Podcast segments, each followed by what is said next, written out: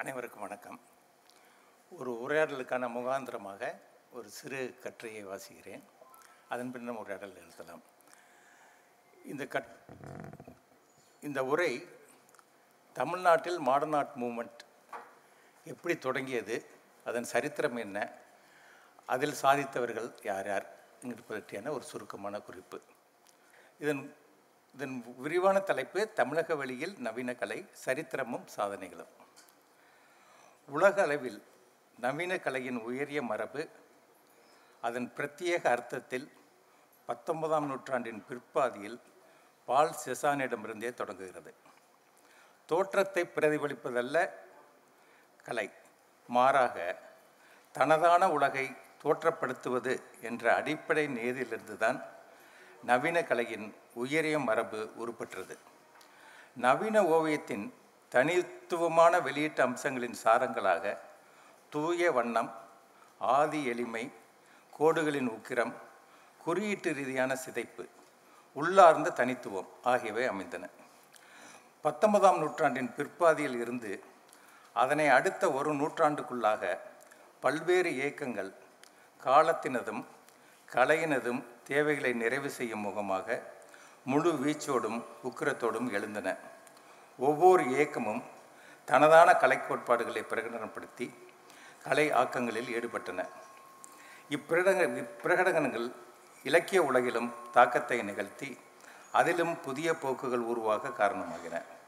ஒன்றை மேவிய ஒன்றாக ஒன்றை நிராகரித்த ஒன்றாக ஒன்றை கடந்த ஒன்றாக இம்ப்ரெஷனிசம் பின் impressionism expressionism mysticism fauvism symbolism dadaism cubism surrealism abstract அருப வெளிப்பாட்டியம் ஃபியூச்சரிசம் என வடிவ ரீதியாகவும் வெளியீட்டு ரீதியாகவும் படைப்பு பொருள் மற்றும் நோக்க ரீதியாகவும் மாறுபட்ட அணுகு அணுகுமுறைகளோடு விரிந்து செழித்தது நவீன கலை. உலக அரங்கில் அபரிவிதமான கலை பாய்ச்சல்கள் பாய்ச்சல்கள் நிகழ்ந்தேறிய ஒரு நூற்றாண்டுக்கு பின்னர் தான் தமிழகத்தில் நவீன ஓவியம் தோற்றம் கொள்ள தொடங்குகிறது. ஆங்கிலேயர்கள் தங்களுடைய கைவினைப் பொருட்களின் தேவையை பூர்த்தி செய்து கொள்வதற்காகவும் தொழில்நுட்ப பணியாளர்களை உருவாக்கும் வகையிலும் இந்தியாவில் சில கலைப்பள்ளிகளை உருவாக்கினர்.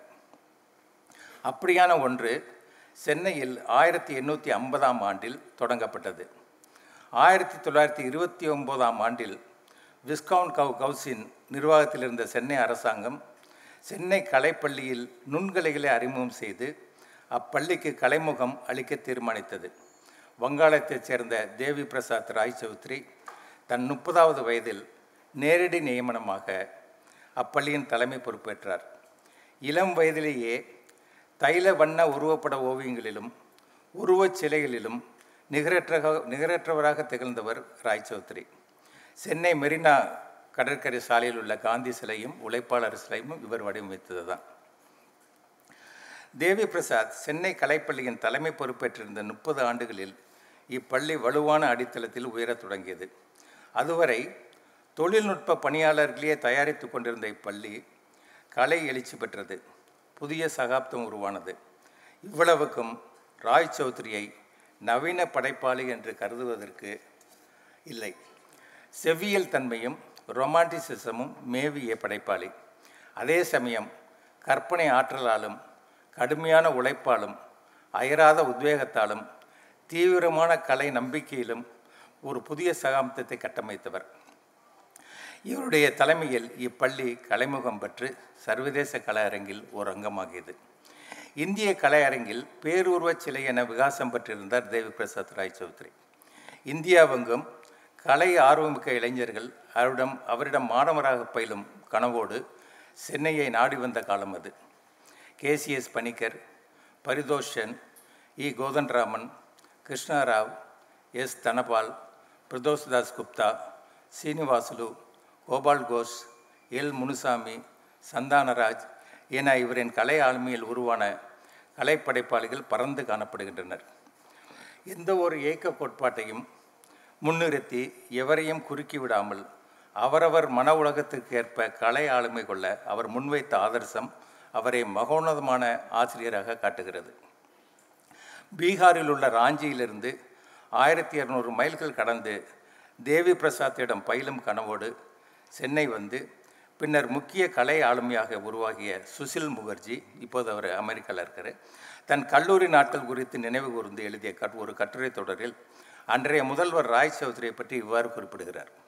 கோட்டில் பொருளாதார நெருக்கடிகளுக்கிடையே மாணவர்கள் பயின்று வந்தபோது சமூக சூழல் எவ்வகையிலும் தங்களுக்கு தெம்பூட்டுவதாக இல்லாத நிலையில் எங்களுக்காக அக்கறைப்பட்ட ஒரே மனிதராகவும் எங்களுக்கு உற்சாகமும் உத்வேகமும் அளிப்பவராகவும் நாங்கள் முக்கியமானவர்கள். நாங்கள் கலைஞர்கள் என பெருமிதம் கொள்ளும்படியும் திகழ்ந்தவர் தேவி பிரசாத். தேவி பிரசாத் இருபதாம் நூற்றாண்டின் இந்திய கலையின் குழந்தை. செவ்வியல் பாங்கான கலைப்புனைவுகளின் நிறைவெல்லையாக படைப்புகளை உருவாக்கிய தேவி பிரசாத் ராய் சௌத்ரி அதே சமயம் நவீன கலைப்போகளின் மலர்ச்சிக்கான ஒரு உந்து சக்தியாகவும் இருந்திருக்கிறார். ஆயிரத்தி தொள்ளாயிரத்தி ஐம்பத்தி ஏழாம் ஆண்டில் ராய் சௌத்ரி ஓய்வு பெற்றபோது அவரிடம் மாணவராகவும் பின்னர் ஓவியத்துறை ஆசிரியராகவும் இருந்த கேசிஎஸ் பணிக்கர் இந்த பள்ளியின் தலைமை பொறுப்பேற்றார். இந்தியாவின் சிறந்த நவீனத்துவ கலைப்படை கலைப்படைப்பாளிகளில் ஒருவரான ஒருவரும் கனவுகள் மிக்கவருமான இவரின் தலைமையில் சென்னை பள்ளி நவீனத்த நவீனத்துவ கலைவெளியில் வலுவாக தடம் பதித்தது. பணிக்கர் காலத்தில் கோட்டோவியங்களில் சென்னை பள்ளி ஓவியர்கள் அபார திறன் பெற்றனர். இக்காலகட்டத்தில் கோடு பற்றிய கருத்தாக்கத்தில் ஒரு புதிய பரிமாணத்தை உருவாக்கி ஒரு புதிய அலைவீச்சாக இந்திய அரங்கில் சென்னை ஓவியக் கல்லூரி திகழ்ந்தது. கோடானது கோட்டோவியத்தில் ஒரு வரையறை கோடாக இருந்த நிலை மாறி கோடு ஒரு அர்த்தம் பொதிந்த மொழியானது. ஒரு இயங்கு சக்தியாக ஓவிய வெளியில் உயிர் கொண்டது. வளைவு நெளிவு சுழிப்பு அறுபடுதல் நீள் நீள்தல் என கோடு படைப்பு வெளியில் சுதந்திரமாக இயங்கத் தொடங்கியது. ஆயிரத்தி தொள்ளாயிரத்தி அறுபதுகளில் மெட்ராஸ் மூமெண்ட் என்ற ஒரு கலை இயக்கத்தின் ஆதர்ச சக்தியாக இருந்து அதை கட்டமைத்து வழிநடத்தியவர் கேசிஎஸ் பணிக்கர். இந்திய கலையின் சாரமாக எது இருக்கிறதோ அதுவே நவீன கலையின் உயிர்ப்பாகவும் இருக்க வேண்டும் என்ற கருத்தியலை முன்வைத்து தீர்க்கமாக செயல்பட்டவர். இவ்வேக்கு இவ்வியக்கத்தின் போது ஐரோப்பிய கல்வித்துறைசார் பகுப்பாய்வு உத்திகள் புறமொதுக்கப்பட்டன. காலனிய செல்வாக்கும் ஆதிக்கமும் இந்திய கலை அரங்கிலிருந்து வெளியேறியது. பேராற்றலின் எழுச்சி வடிவங்களாக உருப்பெறும் உருவபாணியை கொண்டது நம் நாட்டார் மரபு. விசித்திர கவர்ச்சியோடும் ஒரு நிகழ்ச்சி பற்றிய குறுங்கதை தன்மையோடும் வெளிப்பட்டது நம் மினியேச்சர் மரபு. மகத்தான காவியத்தன்மை கொண்டது நம் செவ்வியல் சிற்ப மரபு. ஆற்றல் மிக்க உருவம் குறுங்கதை காவிய அம்சம் ஆகிய நம் மரபு கோலங்கள் நம் நவீன கலையில் உள்வுரைய வேண்டும் என்ற கனவோடும் வேட்கையோடும் சிந்தனைகளோடும் பணிக்கரும் சென்னை ஓவியக் கல்லூரி படைப்பாளிகளும் செயல்பட்ட காலம் அது. ஒரு ஆசிரியராகவும் கலை இயக்க ஆளுமையாளராகவும் இளம் ஓவியர்கள் மீதும் ஓவிய மாணவர்களிடத்தும் பெரும் அக்கறை கொண்டிருந்தார் பணிக்கர் ஓவியர்கள் தங்கள் திறன் சார்ந்த வாழ்க்கை நடத்துவதற்கு வசதியாக பல்வேறு முயற்சிகள் மேற்கொண்டார். ஓவியர்கள் தம் ஓவியங்களை காட்சிப்படுத்துவதற்கும் விற்பதற்கும் வசதியாக முற்போக்கு ஓவியர் சங்கம் ஆங்கில பேச்சறிவு பயிற்சி வகுப்புகள் கலைஞர்களின் கைவினைப் பொருட்கள் சங்கம் போன்றவற்றை உருவாக்கினார். எல்லாவற்றுக்கும் மேலாக கல்லூரி முதல்வர் பொறுப்பிலிருந்து ஓய்வு பெறுவதற்கு முன்பாக படைப்பாளிகள் ஒருங்கிணைந்து வாழ்ந்து படைப்பாக்கங்களில் ஈடுபட வேண்டுமென்ற அபூர்வ கனவின் கனவாக சோழமண்ட சோழமண்டல ஓவியர் கிராமத்தை உருவாக்கினார். ஒரு லட்சிய கனவின் வடிவமாக வாழ்ந்த கலை மேதை கேசிஎஸ் பணிக்கர். தம் தமிழக நவீன கலைவெளியில் ஒரு அபூர்வ சித்திரம். தமிழன் தமிழக நவீன கலைச்சூழலின் வளத்துக்கு வலுவான அடித்தளம் அமைத்த இன்னொரு லட்சிய உருவகம் எஸ். தனபால். இவருடைய முக்கியத்துவம் தனிச்சிறப்பு வாய்ந்தது. இக்காலகட்டத்தில் ஓவியப் பள்ளியில் மாணவனாக சேருவதற்கு குறைந்த குறைந்தபட்ச கல்வி தகுதி என்ற நெறி நெறிமுறை எதுவும் கிடையாது. ஓவியத்திறனும் ஆர்வமும் போதும். தமிழ் மட்டும் பேசத் தெரிந்து மிகுந்த ஆர்வத்தோடு அப்பள்ளியில் சேர்ந்த சேர விளைந்த மாணவர் பெரும் ஆதர்சமாக திகழ்ந்த- திகழ்ந்தவர் எஸ் தனபால் இன்று முதுநிலை வகுத்து செயல்படும் கலைப்படைப்பாளிகள் இவருடைய மாணவர்களே. இனி இவர் ஓவியக் கல்லூரி கலை வாழ்க்கையை தொடங்கிய பின்னாளில் சிற்பியாக செயல்பாட்டு செயலாற்றினார். இவருடைய ஓவியங்கள் செழுமையான மரபு சார்ந்த மரபு கவிதை எனில் சிற்பங்கள் புது கவிதை என சொல்லலாம். பல்லவ சிற்பிகள் முதல் சமகால சிற்பிகளான ரூடின் ஹென்ரிமூர் வரையான படைப்பாளிகளின் பாதிப்பை ஆரோக்கியமாக ஏற்று தனதான உலகை நுட்பமாக வெளி வெளி வெளிப்பாடாக்கினார். நவீனத்துவ எழுச்சியும் தமிழ் அழகியல் கூறுகளும் லயப்படும் சிற்பங்கள் இவருடையவை. மரபு கூறுகள் முற்போக்கு கருத்தியலுக்குள் இசைமைப்படுத்திய முதல் சமகால இந்திய சிற்பியாக தனபாலையே குறிப்பிட வேண்டும் என்கிறார் எழுத்தாளரும் கலை விமர்சகருமான முல்க்ராஜ் ஆனந்த். பொதுவாக இன்றைய ஆசிரியர்களிடம் காணப்படும் உத்வேகமற்ற அசட்டையான மனோபாவம் காரணமாக சென்னை ஓவியக் கல்லூரி பின்புலத்தில் அசம்பந்தமான சூழலே காணப்படுகிறது. தனபாலின் அர்ப்பண உணர்வும் உத்வேகமிக்க ஆசிரியத்துவமும் லட்சிய வேட்கையும் போற்றி வ சுவீகரிக்கப்பட வேண்டிய கட்டாயத்தில் இன்றைய காலம் இருந்து கொண்டிருக்கிறது. தனித்துவ கலை ஆளுமையோடு தமிழகத்தில் நவீன கலை க- கலை நவீன கலையை கட்டமைத்த மூன்று ஆதர்ச சக்திகள் தேவி பிரசாத் ராய் சௌத்ரி கேசிஎஸ் பணிக்கர் எஸ் தனபால். இந்த மூன்று முன்னோடி மேதைகளிடம் பயின்று வெளிப்பட்ட மிக முக்கியமான இரு படைப்பாளிகள் எல் சு L Munuswamy A P Santhanaraj. இருவரு எல்லைகளில் சஞ்சாரம் செய்த இணையற்ற கலைஞர்கள் இவர்கள். நவீன கலையில் சந்தானராஜும் முனுசாமியும் தம் கோடுகளிலும் வண்ணங்களிலும் தொடர்ந்தும் அயராதும் மேற்கொண்ட பரிசோதனைகளின் மூலம் அவற்றுக்கு ஒரு மாயத்தன்மையை அளித்தனர். சந்தானராஜின் நவீன புனைவுகள் கவித்துவ பேரழகை வசப்படுத்தின. எனில் முத்துசாமியின் நவீன புனைவுகள் தன்வயமான உள்ளார்ந்த தவி தவிப்புகளை உக்கிரத்துடன் வெளிப்படுத்தின. அதே சமயம் சந்தானராஜின் கலைமேதமை சிறப்பாக குறிப்பிட வேண்டியது. உருவ ரீதியான கதையாடலை அபாரமான கோட்டு சித்திரங்கள் மூலம் இவர் வசியப்படுத்தியது ஓவிய வழியில் ஒரு மகத்தான நிகழ்வு. மேலும் இவருடைய ஒன் வண்ண ஓவியங்கள் செழிப்பான இயற்கை பின்புலம் கொண்டவை. நாட்டுப்புற புற வாழ்வின் மீதான ஏக்கத்தை பிரதிபலிப்பவை மகத்தான புனவை கோலங்களோடு மிகவும் உய்யாரமான வெளியேற்று பணியில் இவர் உருவாக்கிய மாய யதார்த்தம் மிகவும் வசீகரமானது இக்காலகட்டத்தைச் சேர்ந்த இன்னொரு மிக முக்கியமான படைப்பாளி சிற்பி பி. வி. ஜானகிராம். பணிக்கிறால் ஓவியத்தலால் ஓவியத்திலும் தனபாலால் சிற்பத்திலும் எதிர்கொள்ளப்பட்ட மரபார்ந்த அழகியல் அணுகுமுறையை தன்னுடைய தனித்துவமான உலோக சிற் சிற்பங்களில் கண்டடைந்தவர் இவர். செவ்வியல் மரபும் நாட்டார் மரபும் உருவ வெளிப்பாடும் எளிமையும் கூடிய சிற்பங்கள் இவருடையவை. இந்த வளமான மரபின் தொடர்ச்சியாக அடுத்து வெளிப்பட்டவர்கள் விந்தை பணப்புல புனை புனைவுலக மேதை கே. ராமானுஜம் கோடுகளின் மகத்துவமும் வண்ணங்களின் இசைமையும் கொண்ட கே. எம். ஆதிமூலம் வடிமும் வடிவமும் வெளியும் லயப்படும் கலை உலகம் கொண்ட ஆர்பி பாஸ்கரன் கலைவெளியில் நாட்டார் மரபின் நவீனத்துவத்தை கண்டடைந்த சிற்பி சி. தட்சணாமூர்த்தி ஆகியோர்.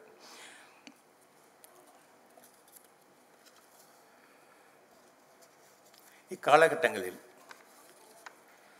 தமிழ் வழியில் நவீன கலைச்சூழலும் மிகுந்த வளமையும் செழுமையும் கொண்டிருந்தது.